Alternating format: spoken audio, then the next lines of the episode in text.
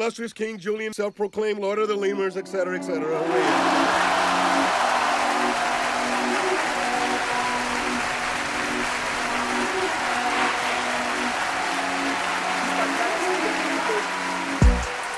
Hello, everybody, and welcome to another episode of the King Julien podcast. I am again your host, King Julien, as always. Um, today we're gonna I'm gonna speak to basically one of my co-hosts of one of my podcasts that I have already. He's a really good dear friend of mine and somebody I hold their movie reviews and their movie comments very dear to my heart. Uh, without further ado, my guest here today is Johnny Lightfoot. Johnny, how are you doing today? I'm doing well, sir. How are you? I'm doing good. I can't complain. I can't complain. It's just been a little gloomy for the last couple of days, and yeah, just just getting there. So, um, long story short, guys, if you don't follow us on our movie podcast, Matinee Talk, basically Johnny and I sit and talk about movies. We basically discuss all the movies that have been released. We review them, kind of give our outtakes, and sometimes during the Holly award season, like Oscar season, we talk about you know, who we think will make it to the Oscars, who will win the Oscars and stuff like that. But I don't know if we're gonna do that this year. We'll we'll talk about that later. But today it's gonna be more about Johnny and basically his roots of where he and why his passion of film came about. So um, let's start there, Johnny. Like I want to ask you because I can tell you, like my first movie I've ever watched was Godzilla and Mulan in 1998 when the when we had a dollar theater in Beaumont. So like, do you have recollection of your very first movie you ever watched in theaters? Oh man, the first one that I remember was probably the first Teenage Mutant Ninja Turtles movie. Oh, uh, wow. uh, back in okay. back in '89. So that that was definitely the first one that I can recall in theaters. I, I know my parents took me to a few others, but that was definitely the first one that I can remember and can remember like going home from and like oh man that was awesome my my parents actually weren't and still aren't really that big of like movie people. They're really? they're more yeah they're more into tv they they're neither of them are, are like fans of like a series or a genre film or anything. Um, when i was younger my mom did have an affinity for like true crime. So I did watch a lot of horror films that I probably shouldn't have with my mom at a really young age, uh, with the expectation of like, you understand this is fake, that sort of thing. So we never watched anything involving like, you know, anything realistic. So it was always like Jason, Freddy, Michael Myers, and it was always okay, these are fake. Or stuff with werewolves and vampires and like supernatural type stuff it never involved anything like you know we've discussed like home invasions or anything like that yeah. so it was always something where she could talk to me about it before and after and be like yeah this is you understand this is fake so those are really my like movie watching experiences with my mom okay um, so i mean it, it was always you know i watched cartoons like any other kid you know he-man ninja turtles ghostbusters uh, I want to say I probably watched the real Ghostbusters cartoon before I had ever even seen the the movie. The movie, really? Okay. Yeah, because it there was a cartoon that was on TV. You know, when I was really little, I was like four or so, five, and so I was really into the Ghostbusters cartoon. And it wasn't until it was actually my my like love of movies in general actually came from my grandmother on my my dad's side. Okay, really? Okay, that's interesting. So let me just, I was to say for me, like, same concept. My mom was this rom com kind of woman and she loved her rom coms. And for some of reason, she's the reason why we got into Disney movies when I was very young. So I will definitely congrat, like, at, like congratulate my mom on putting me on that bandwagon in the 90s when the Disney Renaissance was going on. But my dad never really watched anything but like action movies. So all of my action movies, all of the like like mm, I would say early to mid '90s action movies that I we used to watch, like uh, Bad Boys, um, like the last Lethal Weapon, and I think the last Beverly Hills Cop was movies that I kind of wasn't supposed to watch, but I kind of was seeing glimpses here and there. And, I, and it's funny that you say that your mom was able to let you watch horror movies because even until I was like 16, I couldn't watch or ask my mom to go watch a horror movie. I'd always have to sneak in and go watch it. And I always was so upset with my cousins because they can go and watch Freddy versus Jason or um, the Saw movies when I was like nine or 10 years old. And I'm mad because I can't go watch them. But, you know, when they came on HBO, when we had premium cable, when it finally came to us, I was able to watch them. And I was like, why can't I watch this? I get it's fake. I just want to watch it, you know? And it's interesting enough that your love for movies came from your grandmother. And like, I guess my question would be, what kind of started that that playing for you? What kind of started that movie where you're like, wow, this is my passion. This is something that I enjoyed watching and I want to be a part of it some way, shape, or form. So yeah, this was definitely my grandmother on my my dad's side. Um, because on, on my mom's side, she came from Korea and she definitely was not into American movies at all. She watched okay. Korean soap dramas, and then she was really into like WWF that was like her only like TV watching. She really okay. got into that. But my grandmother on my father's side, I used to spend a lot of time with her growing up. I would stay with her in Arizona in the summers, and we would okay. always go to the movies. Like that was a big thing. And I would be in summer camp there in Phoenix, and they would always have like movie days where we'd go to the theaters. But it was actually at her house where she had this big VHS collection, and she had all of like the blockbusters for you know the past like 20 30 years. So okay. that was where you know that was where i first watched the original trilogy of star wars was on vhs there. All of the indiana jones vhs there the jaws movies uh, all of the the big action uh, blockbuster type movies or franchises I watched there, and, and even you know like E.T all of those type of movies I watched there at my grandma's. And then once she realized I was really into it and I was like wearing out her VHS, she started taking me, we started going to like Blockbuster like every other day and renting more videos. Basically, I would just browse the aisles and she would just let me rent whatever I wanted. wanted, yeah. Uh, and that was where I, you know, that was where it all started. And from there, uh, you know, eventually grew into a love of going to the movies. Like before then, usually it was like like summer camp and things like that, and mm-hmm. it was mm-hmm. always like whatever the Disney animated movie was, uh, stuff like that. But then it wasn't until probably 92, 93. I remember some of my cousins uh, snuck me into Terminator 2 in theaters. That was my first rated R movie in a theater.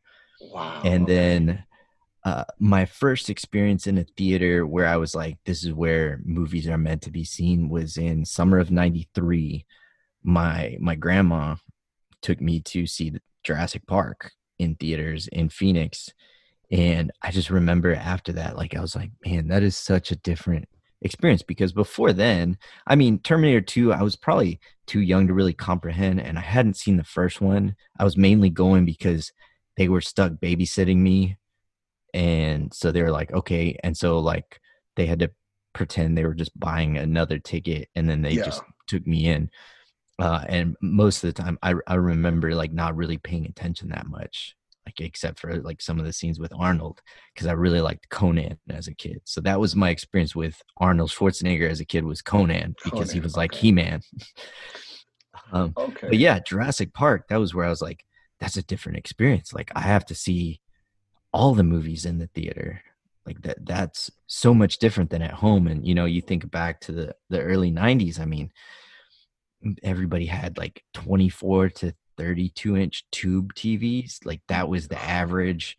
Yes. I mean and you had like one mono speaker on the side of the TV but my grandma because she was a big movie person uh her and her husband had one of those giant DLP TVs that took up like a whole corner whole of the corner living of the house, yes, and had like furniture built around it, and like the mm-hmm. speakers were built in, and it got loud, and I just yeah, that's where I watched my movies, and that's why when I would go home, like watching movies wasn't the same as watching movies at grandma's, and it definitely wasn't the same as watching movies at the theater, and so that was where it, it all started, and uh, you know, my my uncle who I never met was apparently the same way and that's who i was named after and uh, apparently he was huge Star Wars fan, even though my my dad, who was his older brother, was not. But he was really into movies and Star Wars and science fiction and action. And uh, once my grandma found out, like I was also into that, she was just like, "Oh, this is like another way to kind of relive those experiences, but now with my grandson instead of my son."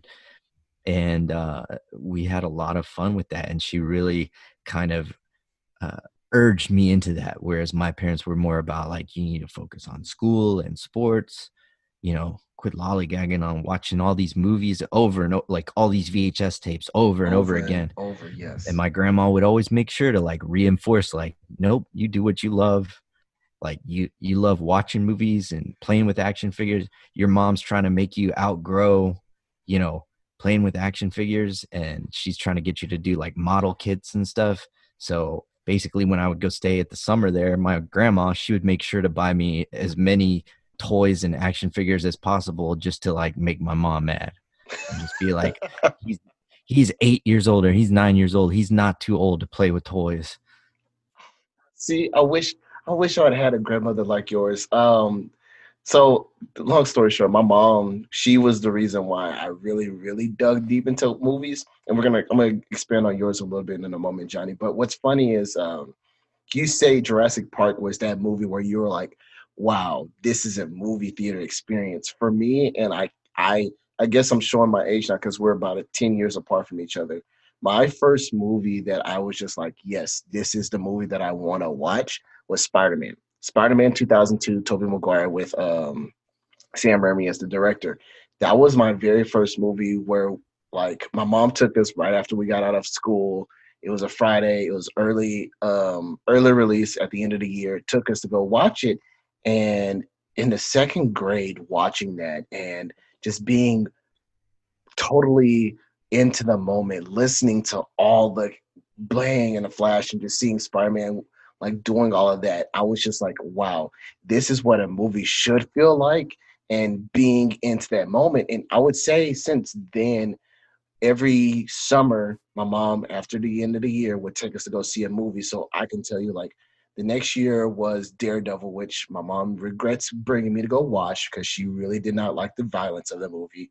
Um, and we went to go see, you know, the final Star Wars film in episode three. You know, we went to go see X Men: The Last Stand. And I could see, remember watching all these movies in the theaters and just being like, none of them compared, except for Star Wars Episode Three at the time, compared to me watching Spider Man for the very first time in a movie theater.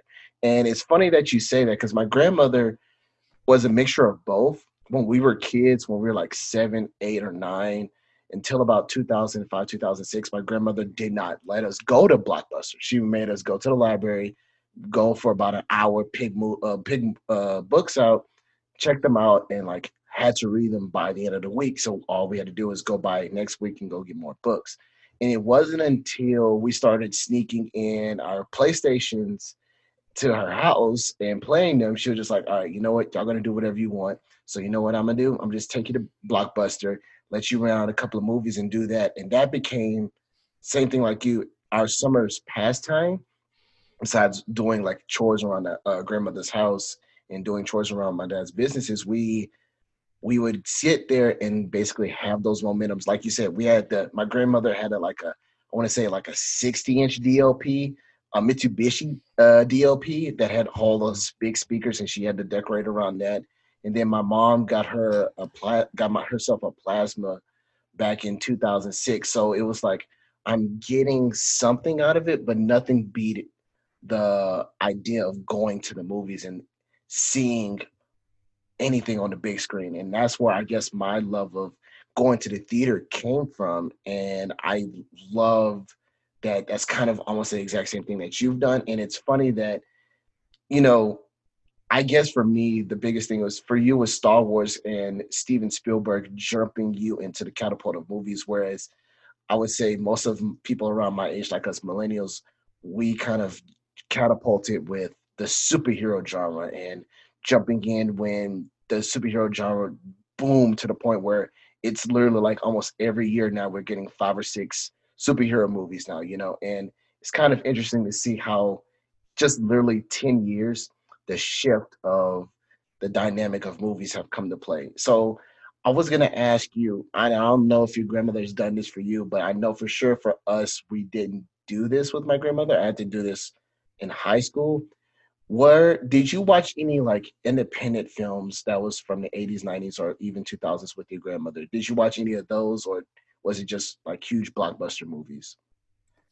Yeah, no, it was definitely blockbusters. It was it was the action. It was is it Steven Spielberg, but you know there were you know some famous movies out there that she also had like Godfather, Godfather Part Two, Okay. Godfather 3, unfortunately. and so, yeah, I mean, it wasn't just the big blockbusters, but that was kind of my that was my gateway. And then it was just us browsing blockbusters. And then sometimes she will have seen movies that I would bring her the case and be like, I want this one. Sometimes she would see them. Sometimes she would have to go back and like read the the cover and like figure out what it was about Yeah. um, see if she was going to get in trouble for letting me see it, things like that. And, uh, you know, I mean, even going into, you know, preteen and teenage years, because you mentioned Spider Man, and that was one I saw. I was probably, I guess I was a junior. Yeah, it would have happened towards the end of my junior year in high school. And me and friends going and seeing that. And I mean, dating back to middle school, that was when me and my friends, it was like that was a thing you did going into the weekend or at least uh, whether my friends wanted to or not that was something i was doing was i was Yes. checking the newspaper and i was going through the different times on the newspaper and then Okay. i was either checking the newspaper and then i was calling the theater because you would call the theater and then the little automated message would tell you what's playing and was at playing what at what times? Yes. and then so that I would do do the call and then check the newspapers and then that's when I would like start circling and highlighting and like ripping out pages and being like all right guys this is what we need to go see. We need to go like make plans for Saturday at this time and then we can spend the night at one of our houses. We'll just see whose whose parents are, are okay with that and then we'll figure out rides and situations later. And I mean even dating back to like the first and I wouldn't even call it real like date date but i was probably in like seventh grade and like met with a girl and my dad drove me to meet with a girl at a movie theater to watch a movie. And i mean that just kind of you know snowballed into uh, i feel like anytime i've ever like dated anybody for any exter- extended period of time regardless one of the first dates is going to be some type of movie and i'm going to gauge what you know is this What's somebody i could Yes. deal with? Because if you can't sit through a movie or you're going to talk or you're going to you're not going to pay attention to the movie and you're not going to want to talk about it afterwards yeah this probably isn't going past the first or second date. Wow, that is actually funny. and My that started really early. Like i'm saying like seventh grade and i was like oh man this isn't good. Because you know I- feel like i was probably doing Letterboxd before there was Letterboxd because throughout middle school high school and even college i kept every ticket stub i ever got. That way i could ah. refer back to what date When i saw it it, what i saw it and it would remind me of who i saw it with. And this was yeah this is from like age i don't know 12 till i was probably oh gosh because i was even keeping alamo tickets until probably like 2009 or 2010 so i mean this was a long time this was probably like 15 years that i was keeping movie stubs in a shoebox and would just go back to them and uh yeah So remember me- where i was what the day was who i was with i can go back and I, I, all of uh, all of movies basically revolve around certain memories about people yes. dates. I can be like, oh, this year around that time, this is what I was into. This is what I was doing outside of movies. But I can refer to those memories based on a movie ticket. And you know what's so crazy to me? And this is, I think this is why you and I work so well on Matinee Talk, is because for about two or three years in high school, it was in high school, I, I tried to start doing it. I started just picking up tickets, and basically every time I go to a ticket, I would pick them up and put them in a shoebox. But until Hurricane, Hurricane Rita back in, I'm not Hurricane Rita, uh, Hurricane Ike in 2009, when she destroyed, when it destroyed all of my ticket stubs, I gave up on it. And what's so funny to me, you say that, and like I was I was thinking about that the other day. I was like, you know, most of the time that I can remember years of movies is because of the experiences or what was going on around the movie. Like, for instance, and you're bringing this up now, and it goes back to my childhood. In 2003, when Finding Nemo came out, that same weekend, Rugrats Gone Wild came out that exact same time. And my brothers went to go see Finding Nemo, of course. I wanted to be the one to go watch Rugrats Go Wild because I was a huge fan of Rugrats and the Wild Thornberrys. And I even remember going to um, Burger King and picking up the little smelling cards that you get at the time. You pick that up, scratch it off, and while the movie is going, they'll put a little sign where you watch the movie, you smell whatever going on. Like that's how I've always thought of movies. And which I was gonna bring up to my next thing is like even my first ever, and I mean, when it was actually midnight release movies, Johnny, you can say this as well. Mm-hmm. Like my first ever real midnight release movie where I had to go and be in the theater at 12 o'clock to go watch the movie was The Dark Knight. That was the very first one. Um, back in 2008, when I was 14, my mom finally let me go because she knew how much of a Batman fan I was.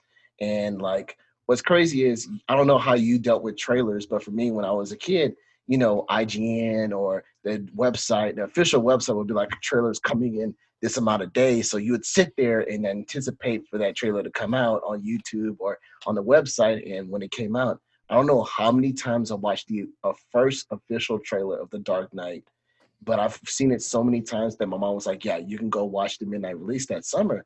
And I remember in 2008, just after graduating eighth grade of high school, going into I mean, eighth grade middle school, going into high school, I'm going with my cousin and staying out to like four o'clock in the morning, just talking to people about the Dark Knight and watching it like three more times that weekend, you know? And like it was it's funny that you and I both deal with films in a way of like how our memories and how our emotions reflect on that. So to that point though, let me ask that. Do you remember your first midnight release movie, like the first movie where it's not like how it is now where you can watch it at seven o'clock on a Thursday evening? but like your official like I I got to be at the theater at midnight to go watch this movie. Oh man, uh, first midnight release. Cause yeah, I didn't really start doing that until yeah, probably like the Star Wars movies, the Oh, prequels. wow. Okay. And Ooh, I, I mean, I even remember. So, and this was you know pre you know YouTube and and internet dropping trailers. Uh, we went. We actually went to see Meet Joe Black because that's when the Star Wars Episode One trailer was trailer was gonna gonna drop. Wow. so okay. I had no interest in watching Meet Joe Black. I just wanted to see the trailer for the new Star Wars movie, and I had seen the special editions in theaters. And then also with uh, with the Dark Knight, I went and saw I Am Legend on like opening night because I wanted to see the Dark Knight trailer, and Okay. because it was going to be dropping then before it hit online. So this was you know 2008 so there were well probably 2007 was when the trailer dropped december 2007 yeah because that's when it, uh, i am legend came out yeah. but basically if you went and saw i am legend you were going to see the trailer before it hit the internet so i had to go see i am legend and then come to find out oh if you go see i am legend in imax then you're going to see the The prologue to the dark knight minutes. God. uh, and I did the same thing with uh, Mission Impossible Ghost Protocol for Dark Knight Rises. Went and saw Mission Impossible at IMAX so I could see the Dark Knight Rises prologue. And so, yeah, I mean, trailers were a big thing. And yeah, you, you buy a ticket to a movie just to see the trailer because, you know, back then you had our internet sucked and you didn't really have video. You could go online for like MapQuest and AOL Instant Messenger. Uh, if if you were lucky, maybe you could go online and like find some like GameFAQs to help you through a video game.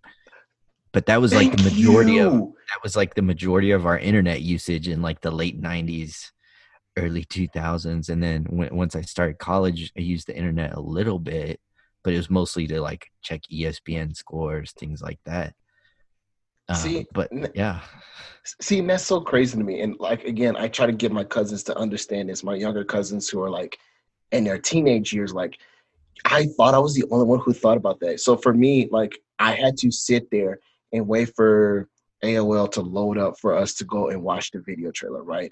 And yes, I watched it 17 times and I got in trouble because I used up all the internet that day.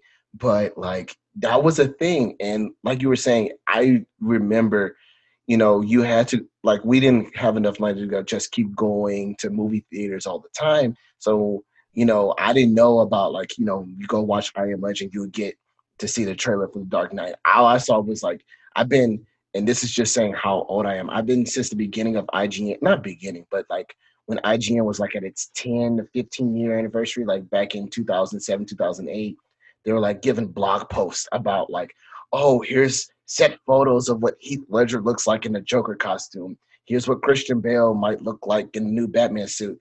And I remember from then, I was like, wow, this is pretty damn dope. And they told us, you know, again, like for Spider-Man 3's trailer for when they did the whole Venom suit, you would have to say, hey, at seven o'clock on this day, on some random ass day in the middle of the week, this is the drop of the trailer. And like you were saying, I you would have to sit there and waste minutes and data that your parents did not want you to waste to go and sit there and watch it. And it was so funny to me that you say that. And once I started catching on about 2009, 2010, that you had to go watch certain movies to go see certain trailers and I was able to work on my own because I was 16. Yeah, I was 16 at the time. And I was able to do that. That's when I started being able to be like, you know what? I'm gonna wait. I'm gonna wait to stop wasting my parents' internet because I'm tired of getting an $80 bill for something that I can't afford. I'm gonna go watch the movie for 10 five dollars at the time and watch it then. And it's so funny that that's how both of our experiences were, but yours was a little bit more a little bit older where you couldn't even be able to get on the internet in the 90s but like for me late 90s early 2000s literally was like okay you got about an hour to be on the internet. You better use your hour as much as you can. If not you got to pay for it which again just shows our age and how much even though it changes just a little bit how it basically coincides with each other. So let me ask yeah, you so you even would have so on mtv during like god what's his name Carson, that full Carson Daly. Yes, Carson Daly. Yes. And so they would even drop like trailers on on there on like the top 10 yes. and everything. So I would get the VHS player ready and it'd be like, all right, they're going to drop a trailer. Yes. And I would record the trailer so I could go back and watch the trailers over again and see like if I could pick out certain things and, or if it was going to be like a music video for a song, song. that's going to be in a movie. Yes. So like one that comes to mind is like Puff Daddy and Jimmy Page for "Come with Me." Come with me, God, Godzilla. Yes. Godzilla, and I just remember recording that music video. it was such a bad movie too, and I saw it with my brother in theaters. My dad dropped us off, and uh, yeah, and the Duel of the Fates music video, like I recorded that off of the the MTV, like the Carson Daly show or whatever it was called uh, it, was TRL. So, it was T, it was TRL. It was the same. It's basically what it used to be, where TRL would do all of the top tens, and then like in the middle of it, they would talk about something and then show you a clip of the movie to get you ready for on the music video to get you ready for the movie that's coming out that summer. And one thing that I was gonna say too, even adding on top of that, um, DVR wasn't even a thing yet. But if you remember, HBO back in the day used to do like these behind the scenes kind of things. It would be like a whole 15 minute segment of behind the scenes mm-hmm. footage of what's going to happen in the film that's coming out this summer. And I remember for Spider Man 2 again, for The Dark Knight, they'll do those like 10 minute teaser of something and then give you a huge full trailer at the end of it or give you a sneak peek of a scene that like most people won't be able to see until the movie comes out. And I just, I don't know, like it just, it made my idea of looking in movies so much better and it just my passion for movies came from that.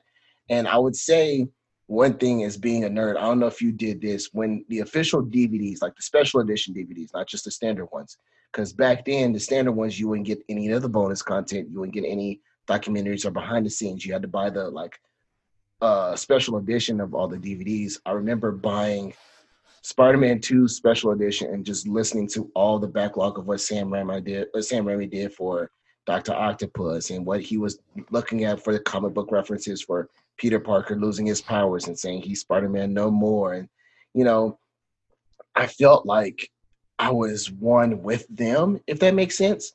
And I've always loved the idea of being behind the scenes and being in the world of film. So let me ask you that too. What movies you saw in the D or what movies did you have as a DVD collection where you started looking behind the scenes and being like, this is something that I want to invest in and I want to basically make it potentially my career path moving forward? So, I mean, the the first movie I ever owned that I remember that wasn't just like this is part of the family's collection, but one that like I got as That's a gift yours, yours. Yeah. was Batman '89 on VHS. okay.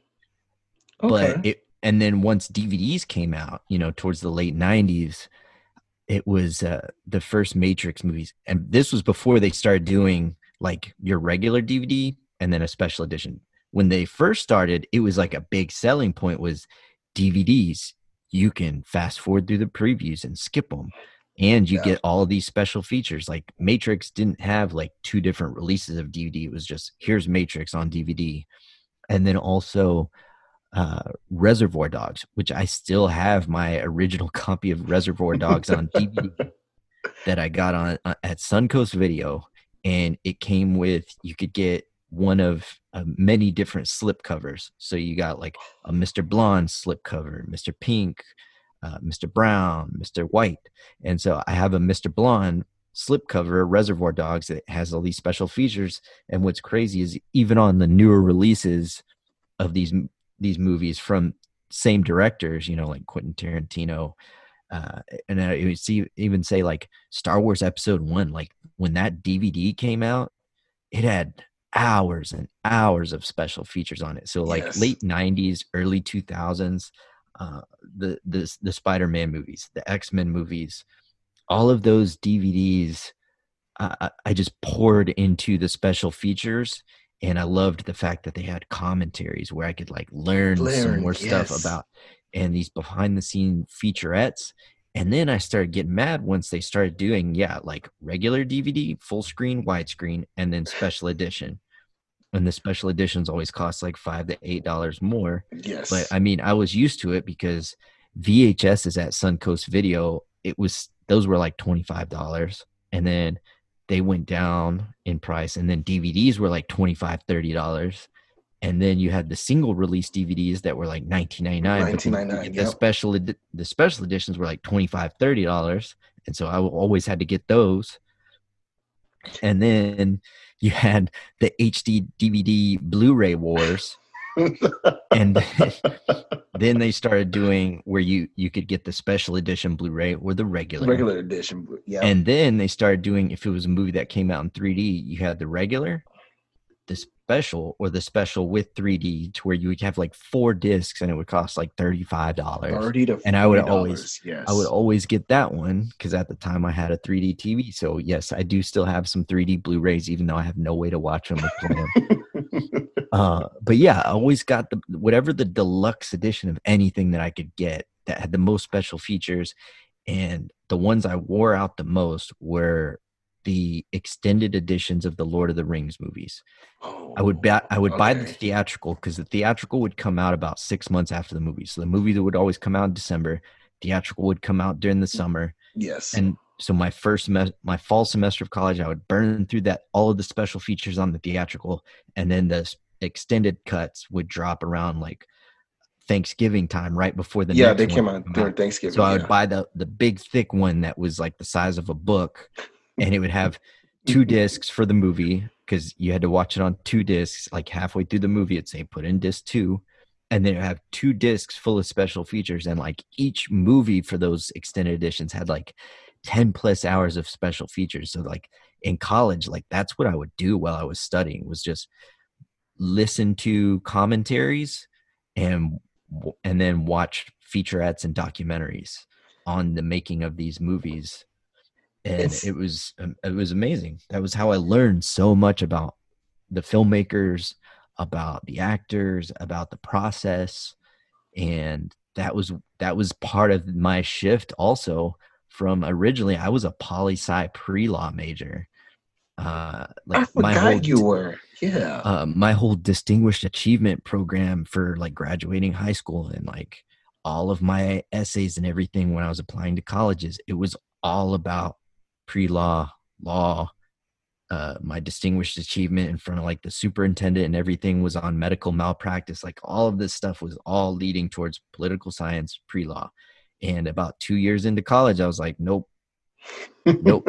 I love, I love, I love movies. I love writing, and that was when I got into English and mass comm. Started doing a lot of screenwriting. Uh, you know, did my hand at at helping out with some short films before writing and, and directing my own, and that was when after that experience, that was when I was like, you know what, this is one of those situations where you never want to work at somewhere that you love.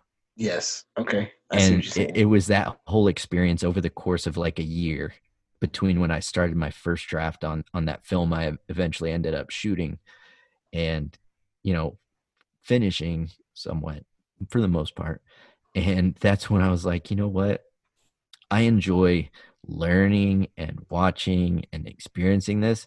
I don't love doing it. It makes me admire the people who who do this for a living and love it because I love playing with the stuff. I love playing with the audio and the video and and learning about the process. What I don't like is fighting with the DP and arguing about placement and lighting and camera angles and yes. fighting with editors about like i don't i don't like the casting process. I don't i don't like that stuff. And i understand like if if you work hard enough and you and you build yourself up you can get to where those other jobs are done by other people. But it, it makes me totally admire even more people like uh, Kevin Smith and Quentin Tarantino who just go out there on a limb and are like, I'm gonna do this, I'm gonna finance it myself, I'm just gonna pound the pavement and like make it work um because i mean that's what i you know as this this guy in the 2000s like i was like yeah this that's gonna be me. I'm gonna be that i've got all these great ideas. I put them on paper. And uh, i was like you know what? I'm i'm gonna be that guy who who enjoys talking about it and experiencing movies but i'm not gonna be that guy that's gonna be miserable to try to make them. And i think that's where i feel like you and i really became closer as friends besides just co-workers back about three years ago because we were talking about this because um long story short to your point like um i i knew that i wanted to be in film when i was in high school and i watched the godfather for the very first time. Um, i was in 10th grade and i saw the godfather and at that moment i said this is some fantastic ass piece of cinema and I want to be able to make something like that. I want to be the next Francis Ford Coppola. And going into college, studying it, not realizing that, you know, through the BS and the political nonsense that I had to go through at UT, not being able to get in, but still doing the necessary things to get into the film program, making it my minor. And like you said, I made my own, I made a couple of short films, made and drafted a whole project for what I was going to do. And going to LA, for University of Texas at Los Angeles for a semester and being behind the scenes and seeing what it looks like to literally throw yourself to the dogs and basically saying, "Hey, I want to make this movie and this is my passion project.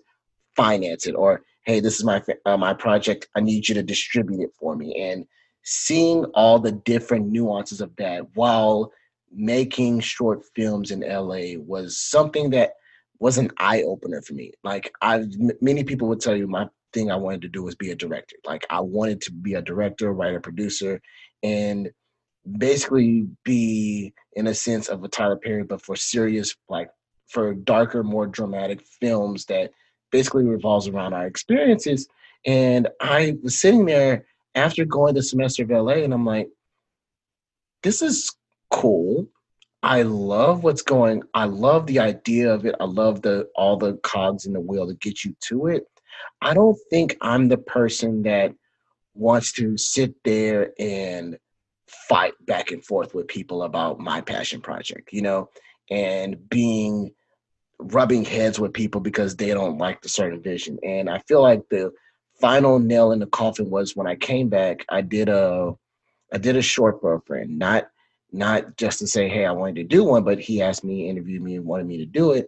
And after doing that passion project and realizing like as a director, I had no space in the final cut and not having the certain things that I wanted inside of the short film because I felt like there were certain angles that I wanted, there were certain edits that I liked was better, and going through the hassle of back and forth, I'm like, I'm gonna rip my head out. Like the little hair that I had then, I was gonna rip it all out because of how annoying and how frustrating I was getting. So I felt like the same with you. I love film. I love the behind the scenes. I love the passion behind it. And I see why people love it so much. But I don't know if at this particular point in my life, this is something that I want to make for my living. Like, I don't know or plan on having that as something that I will have as my drive. Where I love talking about movies like I've always been, sure. But I don't think being a director, writer, or still maybe a writer, but I don't know if being a director or a producer is something that was in my viewpoint anymore, if that makes sense.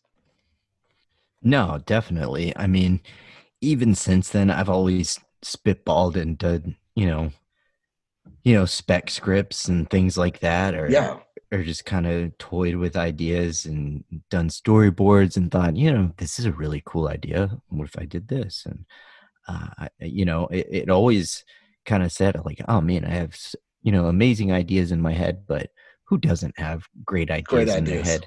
It's it's a lot of it is just you know, are, are you willing to struggle for however long, and you know, hope that you you know, I'm I'm a patient person, but also I found my my love of of something that I had had for so long kind of starting to fade quite a bit.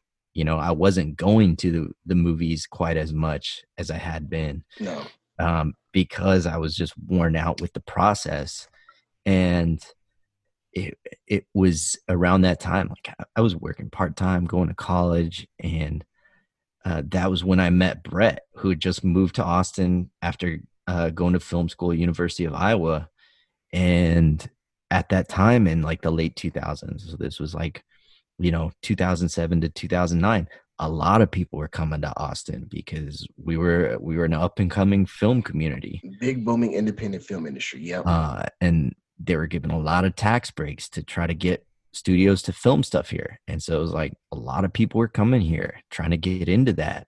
Uh, Brett and his roommate at the time were trying to get into that, and that's how I met Brett. We were both working part time at Best Buy because of the discount, and like that, that's it.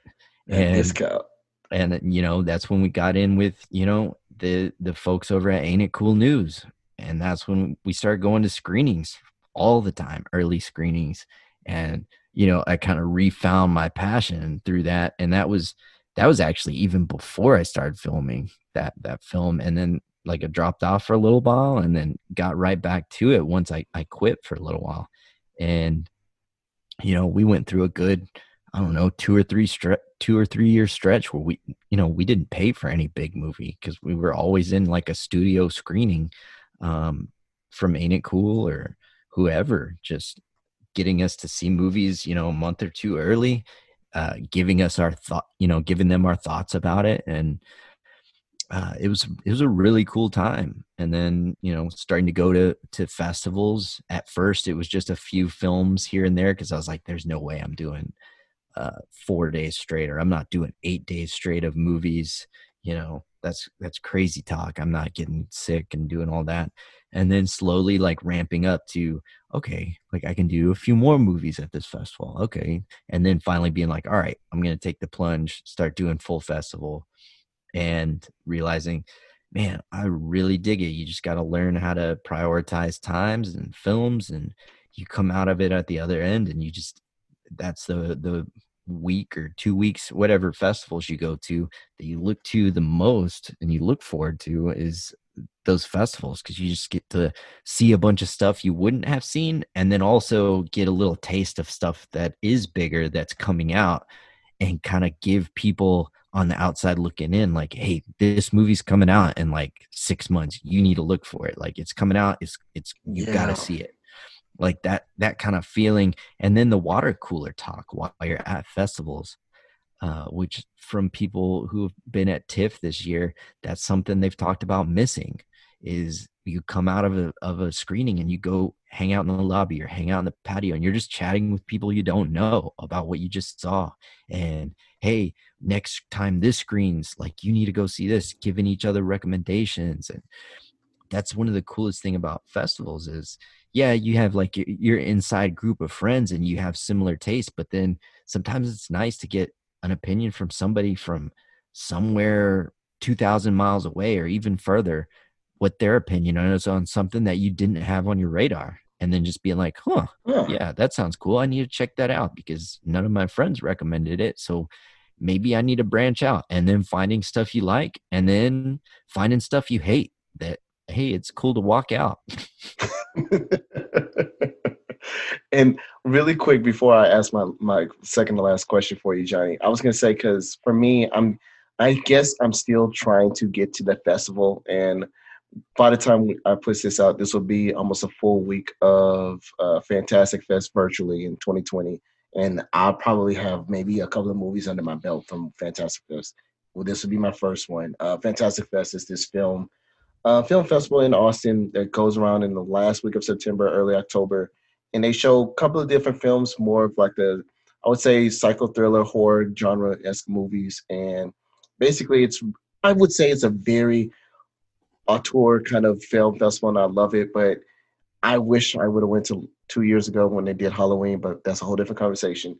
So I was gonna ask you because I still am yearning for a film festival experience and being around people because my first experience of being around people who had a different perspective than I was uh, was my freshman year. I'll never forget one of um, the people from UT sent me and took me to Frankenweenie, um, we were talking about this in the podcast, um, in our other podcast. Took me to the very first um, like special screening of Frankenweenie, like three weeks before the movie came out, and seeing many different college kids, and even hearing from the producers from Tim Burton's Frankenweenie explain certain things and put different things in the perspective. I just sat there and was like, "Wow, this is pretty cool."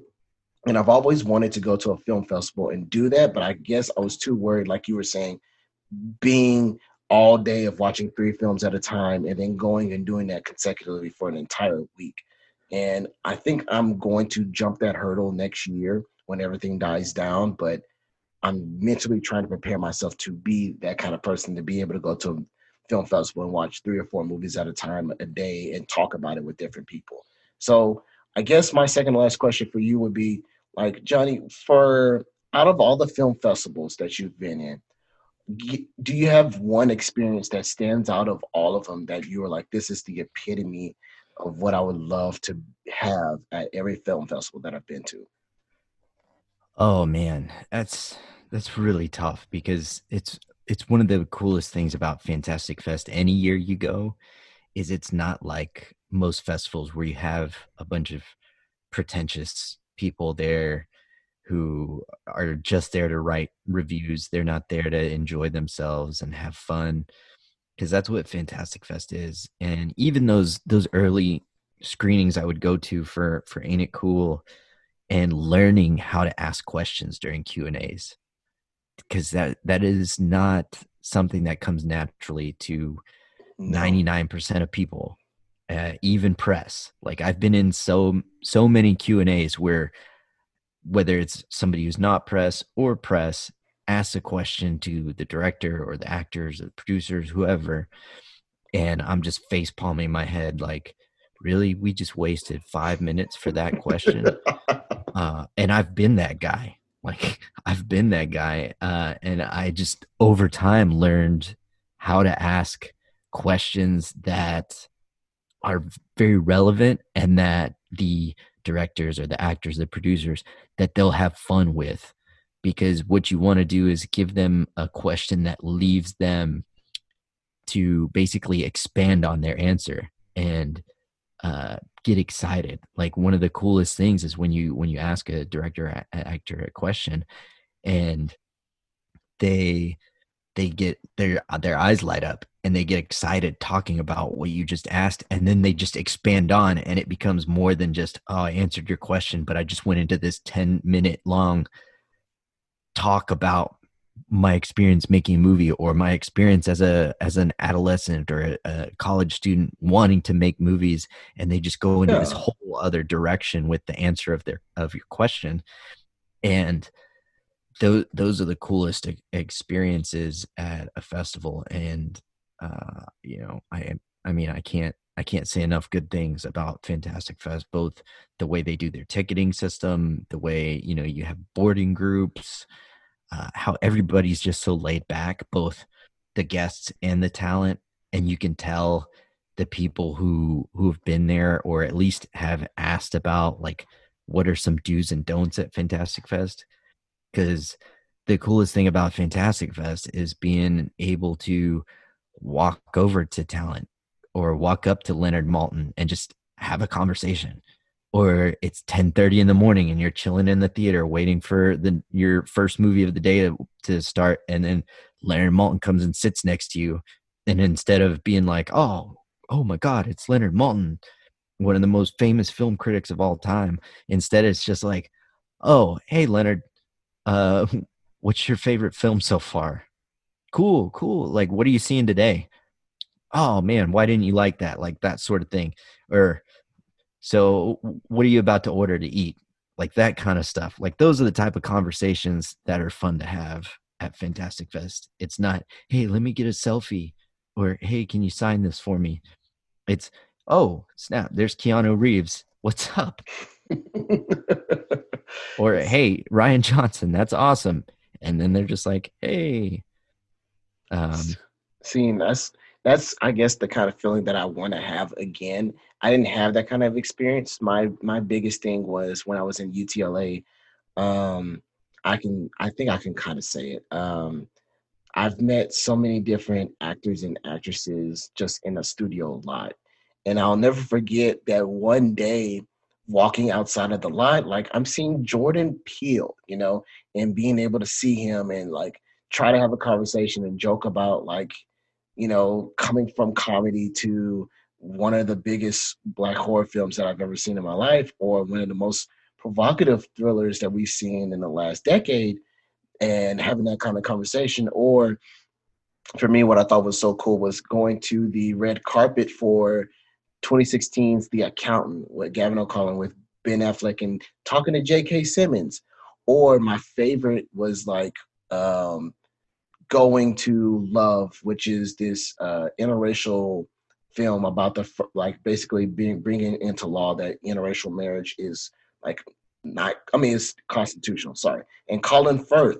And i wish i took a photo with colin firth and talked to him about it. I wish i really did. But him talking about his experiences of being in the film industry and how this specific project was the reason why he wanted to finance it and help with the money that he got from kingsman to go into this and just having those moments are something that I wish I can have at a film festival, but willing that will happen very soon. So I I completely get what you mean, and that's something that you know most people like. Like you said, most people can't fathom or have a conversation with like some of the big star names, but being able to like be in that space and being able to talk to the people who makes movies and um, seeing those names and talking to them and putting a name in their face and having a conversation with just things that I wish I could have again, you know? And onto that point, I was gonna ask as like a final question for you. Um, in terms of the movies that we have seen recently, or you know, the movies we've talked about, doesn't even have to be a movie we've talked about recently. Um, what was the last film that you've seen that you were like, wow, this is like honestly the best thing that I've seen in a very long time.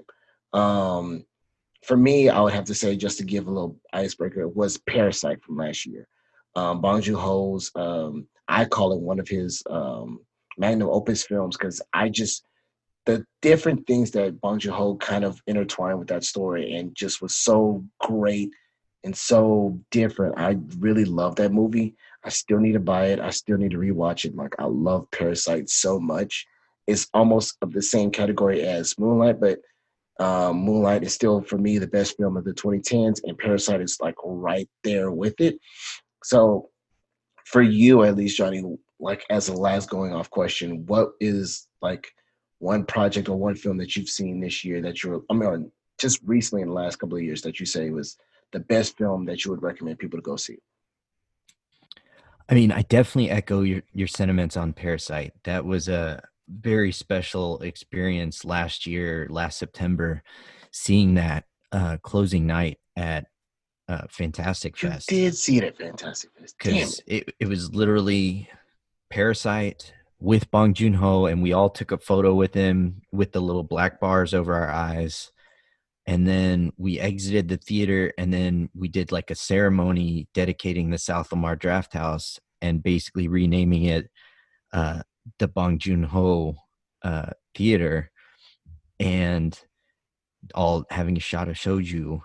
And as like Yeah. a Korean American, you know, that was really awesome. And I, I, after seeing that, I was like, man, I really hope this deserves to get nominated, and I ho- I hope it wins Best Foreign Picture, and then for it to you know win Best Picture was huge uh, Yes. because there there was another Korean film a couple years ago called Burning. That after seeing that, I was like, this might be South Korea's first ever nominee for Best Foreign Film, and it didn't even get nominated for Best Foreign Film. And then for Parasite to get Korea's first nomination for Best Foreign Film, and then not only win that, but then been win Best Picture overall, it was huge for as as like I said, as being Korean. Um, but I would I would say to to separate from Parasite, it was probably The Vast of Night. Uh, Okay. Last, right. last year in New Orleans in this rinky dink theater at Overlook Festival, the last the last day of, and this is just a weekend uh, festival, so it's only four days. So Brett and I, I, I told Brett the second to last day, I was like, I'm hearing some buzz about this film called The Vast of Night because we didn't have it on our radar, and I was like, I'm hearing some buzz about it uh, from people who have seen it uh, at the festival already.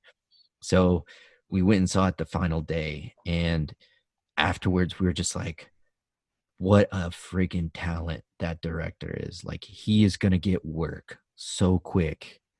And Yeah. we were like, and knowing how little he made that movie for, and seeing the type of shots he did with so, little money, Beautiful. Yes. And agree. and then learning it was filmed in Whitney, Texas, of all places, where which is where my my aunt lives, and I was like, wow, this is this is insane. Like I was like, I I guarantee someone's gonna buy this. You know, it might be a smaller company, but they're it's gonna get picked up. And sure enough, a few months later, we hear Amazon buys it. And we were like, holy crap, Amazon bought it. And then Fantastic Fest was like, we're to show this. And Brett and I were like, hey, we already saw this. That's really freaking awesome that this little overlooks fairly small still. Like it was only in its, yeah, that, that was only like the third year or fourth year overlook has Oh, wow. existed. Because it, yeah, it hasn't been around that long. And so for them to get that, show it, and then it get picked up by a big studio and I guarantee you, his next film, if it's not already, um, if he's not already, already attached to something, which I don't think he is, No, I haven't seen anything. I think, yeah, there's there's a good chance that, you know, we'll we'll be seeing a lot more of Andrew Patterson in the future because uh, Vast of Night. I mean, I remember when it was coming out to Amazon, I was just telling people like, you need to watch The Vast of Night because it is chilling and it, it's extremely special when you let people know like how freaking cheap it was and he made it look that good and feel like a modern it's it's it's tough to say like try to compare this to something like a Spielberg's Close Encounters of the Third Kind but I mean that's the closest I can kind of think of to Okay. compare it to in Yes. terms of that feeling you give that awe that wonder but also a little bit creepy and it's, it's it was a very special experience especially you know at this little tiny festival and then the fact that oh it got picked up by a bigger festival and got picked up and bought by amazon and who knows like his next film might you know, I hope it's somewhere in that like 20 to 30 million dollar range because I think that's what's special about directors like that is they're so creative that when you give them that tight budget, they have to get even more creative. Creative, so yes. I think that's one of the great things about Denis Villeneuve. And that's why I think he he works better with the smaller budgets. We'll see with Dune. But yeah, I'm really looking forward to Andrew's next work after The Vast of Night. Okay. And I was just gonna say, if you're looking for it, as Johnny said, it's on Prime Video right now. It is. If you have Amazon Prime, you can be able to watch The Vast of Night. I think I have that as like my top five movie of this year. Um, so yeah, I definitely would say it's really great of a watch. Like he said, it's it has its awe, but it also has this creepy tension that you can get through some of the performances. Which again, from a director who only got less than I mean seven hundred thousand dollars for it, is something that's in awe. And I definitely recommend it. It was a very great movie. So I, I am gonna start state approval. Like if you want to see any new movie, go watch The Vast of Night. But uh, Johnny, I just want to say because our time is coming up to an end. Thank you so much. Um, thank you for this great conversation and realizing that you know even though we're ten years apart, we still have kind of like almost the same kind of experience when it comes to film and realizing that mm-hmm. even more. So I appreciate that even more, and I realized like why we always have almost the same kind of viewpoints on Matinee Talk. So I love that. And on to that note, I know you have other podcasts that you're doing also, Johnny. So if you want to, you can definitely give your kids a shout out and talk about whatever else you have going on. So of course we have uh, Matinee Talk, which drops every other Wednesday. Uh, Brett, who I spoke about uh, earlier in the podcast, we started doing one called "If the Armchair Fits," which is out pretty much everywhere now except for Google because they take forever. The first two episodes have already dropped. Uh, we bring in Julien. He he moderated the first episode with us, and then the third episode, which I believe will drop as of this recording Tuesday. I'm still working okay. on finishing editing on that. But uh, yeah, if the armchair fits, more of a free flowing debate kind of show, and uh, it's it's a lot of fun. I've enjoyed the the past couple episodes. The two episodes where I was moderating and basically being a guest on, I would definitely say was some very fun. I enjoyed both of them. Um, and I'm definitely going to put the link for either the second, the latest episode on there, and I'll definitely put the latest episode of Matinee Talk if you guys want to listen more about how we talk about film and how much we appreciate it. I think the next episode that we're going to have is going to be for Devil All the Time. It mm-hmm. just listen to the podcast if you want to hear how we feel about it. Yeah. Um, but yeah, all those will be on the link of this podcast. But that's all the time we have, guys. Again, Johnny, thank you so much for coming, guys. Stay tuned. Um, there'll be another episode next week. But till then, guys, stay safe. See you next time.